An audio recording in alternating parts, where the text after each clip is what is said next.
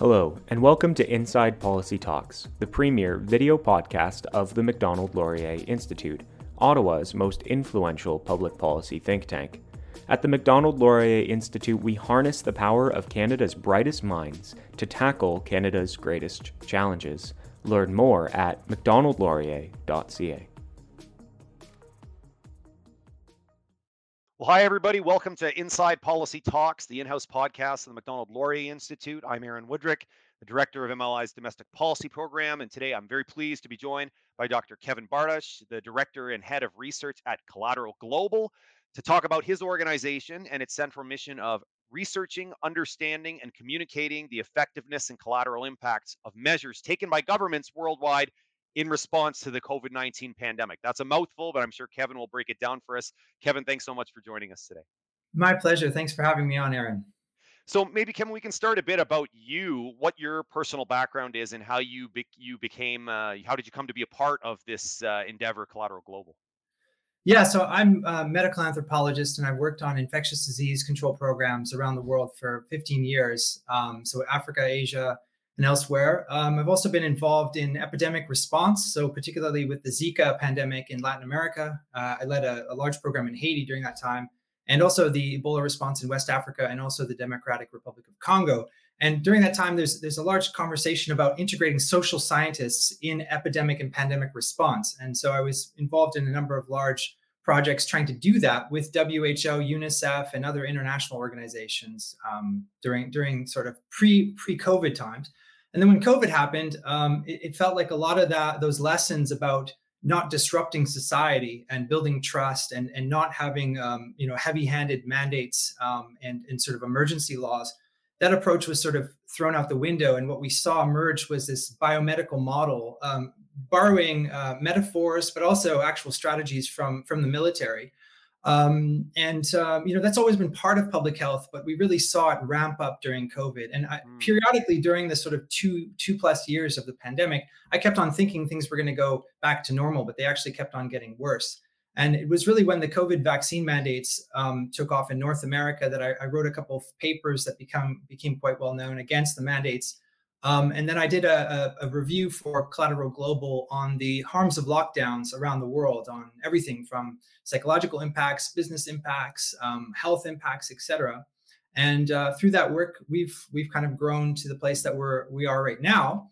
Um, and I can just kind of that kind of dovetails into the story of of Collateral yeah. Global itself, um, which has a, a, an interesting history. So uh, many of you might uh, might have heard of the Great Barrington Declaration um, that was uh, signed in October of 2020 um, by uh, Sunetra Gupta and Jay Bhattacharya and Martin Kulldorff. Um, Jay and Sunetra then founded Collateral Global a month later.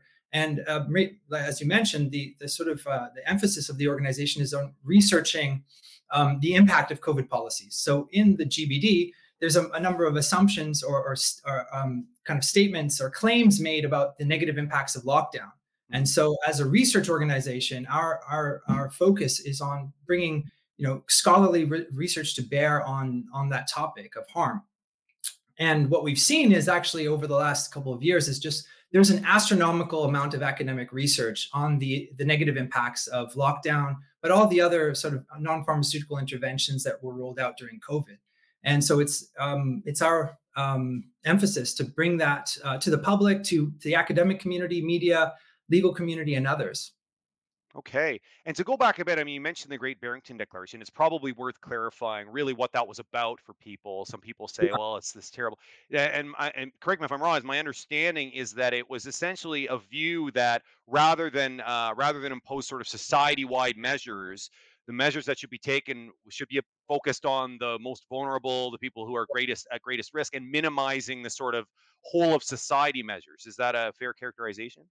Yeah, exactly. It is. And in fact, I would say that that was the pre 2020 general consensus in the public health community. Right. Uh, I mean, there's some, if you look at the uh, document that the WHO produced in late 2019 on pandemic influenza, um, they list NPIs. And, and in there, you know, they say, for example, contact tracing should not be done at any time.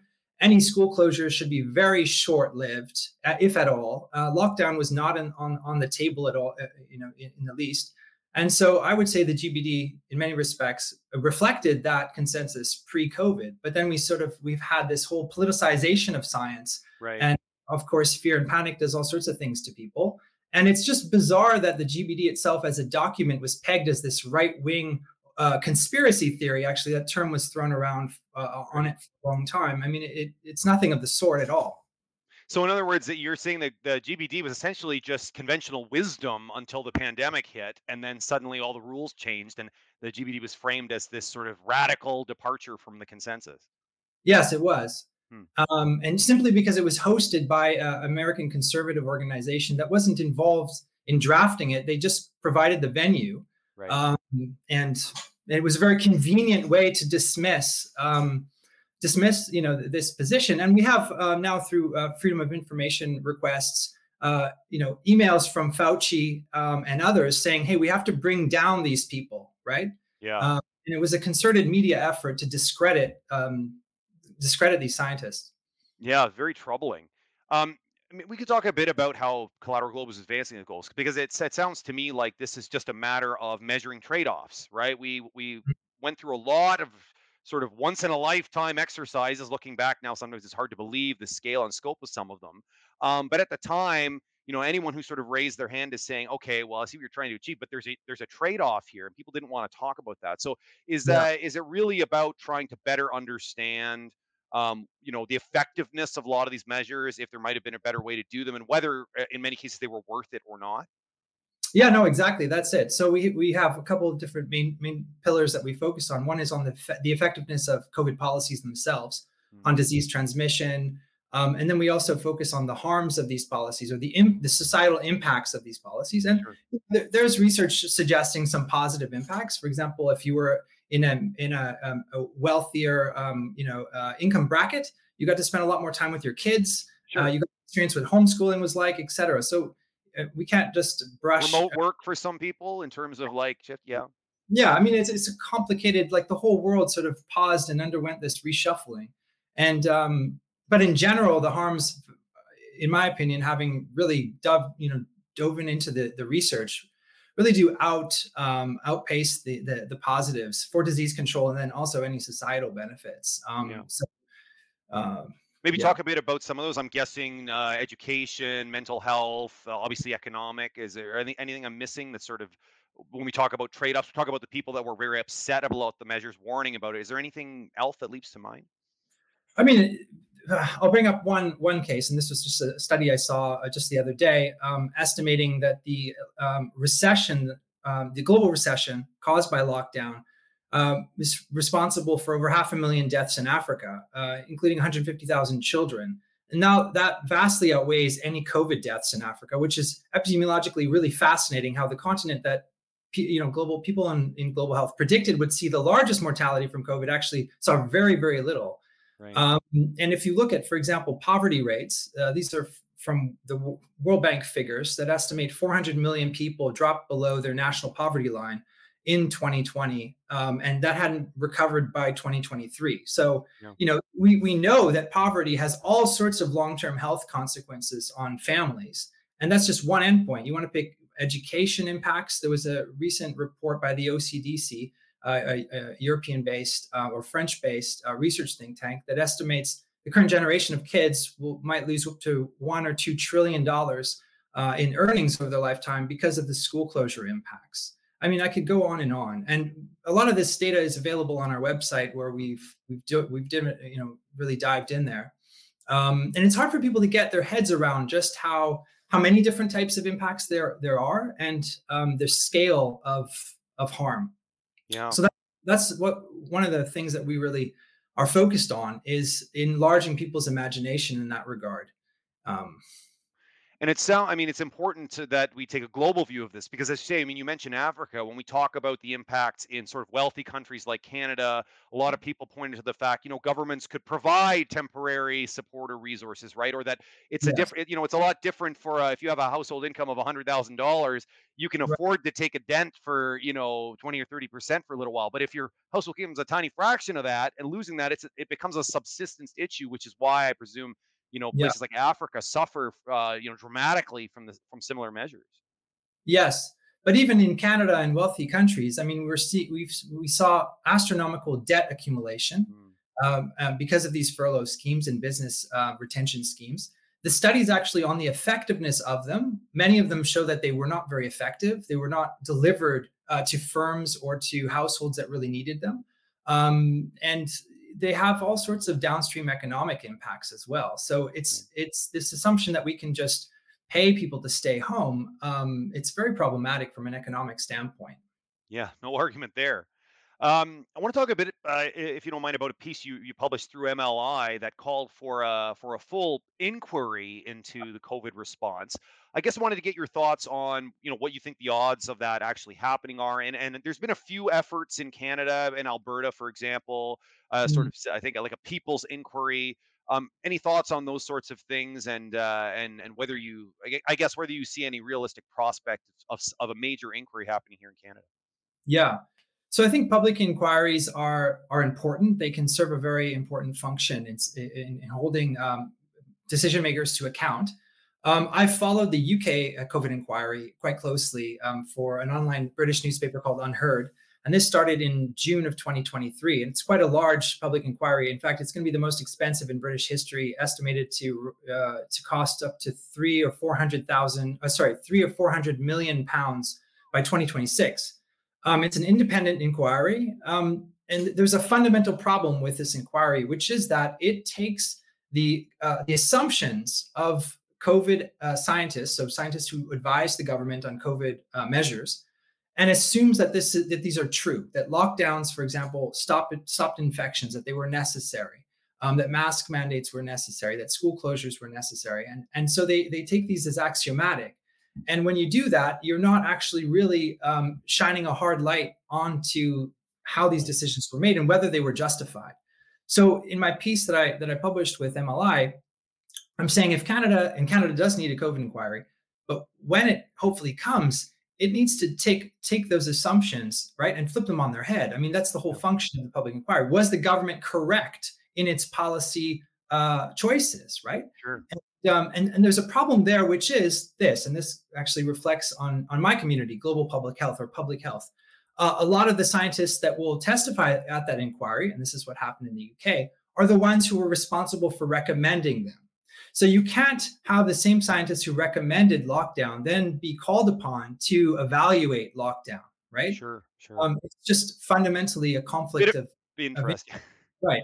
so, and this is what we're seeing around the world. And in fact, um, Canada has su- supposedly, in, in, in, great secrecy, um, brought a British scientist um, called Mark uh, Sir Mark Walport, um, and he led a Royal Society commission um, in in the UK looking at the impact of COVID measures. And the, the Liberal government has supposedly brought him to chair a, a an evaluation in Canada, but there's no um, there's no public uh, announcement about this. In fact, conservative MPs in Parliament had to ask uh, the, the, the, the, Liberals in, in one of the sessions whether this was true. It was rumors. And it's now come out that yes, he's he's been brought to chair a, an evaluation in Canada, but nobody knows who's on the evaluation committee. And supposedly they're coming out with uh, some sort of uh, document in a couple of months. And hmm. this is just not very helpful for accountability and transparency. Right, right. And I mean, let's be clear, it's not just about uh, you know, holding people to account. It's about learning important lessons that we want to know for the future, right? So I can appreciate how any government uh, that was in power during COVID is going to be reluctant to, you know, do a full open kimono on right. their decision making. But like, I mean, if you think about this going forward, it'd be very, very useful to know whether yeah. these things are effective or not. Uh, in you know, so that we can be ready for the next time something similar happens. Hopefully, not too soon, though. Yeah, yeah. No, when I say accountability, that's what I mean. I, I mean, mm. uh, accountability for the policy decisions themselves. Um, so, yeah, fair enough. Um, and what do you? I mean, uh, do you have any thoughts on? There's been a few sort of smaller efforts here in Canada. We saw one in Alberta. Um, yeah. I mean, these are probably not at the scale that you're thinking of, but do do you see a um, and do you see do you see any interest out there from sort of across the political spectrum, or is this going to be something that once again is just framed as well? It's just disgruntled right wingers and people who weren't in power that are just trying to score political points against the government of the day. Right. Well, so taking the last question first, uh, that's a misperception. So people who actually are uh, do have skepticism about the mainstream policy uh, decisions that were made are not right or left. They cut across the, the, the spectrum, and and often they're the, they're the people who just want to bring critical reasoning and debate to these large, unprecedented decisions that were made across our country, right? And um, and and that's an unfortunate sort of you know narrative that's taken off. Um, uh, in terms of uh, efforts in Canada, I mean, the National uh, Citizens Inquiry, right? They they were a, sort of an, an, independent public inquiry. They visited seven cities around the country, had hundreds of witnesses. They've produced a report, it's, uh, and and all of the testimony is available online. Uh, no mainstream Canadian newspaper covered this, um, and so I, am not really sure what the what what the impact um, going right. forward is. Um, you know, our efforts at Collateral Global are focused on the academic community in, in, in many regards, right? We want to crunch, we want systematically review the evidence that's been published in Canada and critically inspect the assumptions and, and the parameters that are used in those studies as well. And uh, I think that that's something that the Public Health Agency of Canada needs to, to be involved in, right? Or you would think that they would be involved in. The Canadian uh, Institutes for Health Research, SSHRC, and a lot of the other uh, academic funding bodies in Canada and I, I, just I, I do think that they need to be more receptive to fund research that's critical um, and uh, you know seriously investigates the impact of policy decisions. Right right. Um, uh, one last question here before we tie it up but I, I wanted to ask if there are any good global examples that you've seen or that you would you would you know propose as a template for Canada? I know you mentioned the one in the UK. It doesn't sound like given yeah. the uh, what they're taking as action, but have you had uh, any success anywhere? do you see any promising signs anywhere that any government is going to take you up on? That's a great question. So we're just starting to launch these. Con- so we're we're launching a series of country working groups. So wow. UK, Canada, US, but also Italy, Germany, uh, Ireland, India, South Africa lots of different countries around the world. And so I guess I can have an update for you in a couple months. Um, early days. Yeah, it's early days here. Um, and uh, yeah, I think I think there's a lot of interest though, and uh, we'll we'll see what impact you know we have going forward. Well, I think it's a very important initiative, and hats off to you for pursuing it. Um, I think perhaps optimistically, the further we get away from the pandemic itself, the more openness there may be as people sort of reflect on what a unprecedented period it was. So thank you so much. Uh, this is Kevin uh, talking with Kevin Bardosh, director and head of research at Collateral Global. Kevin, thank you so much for joining us today, and thank you all for tuning in to uh, MLI Inside Policy Talks.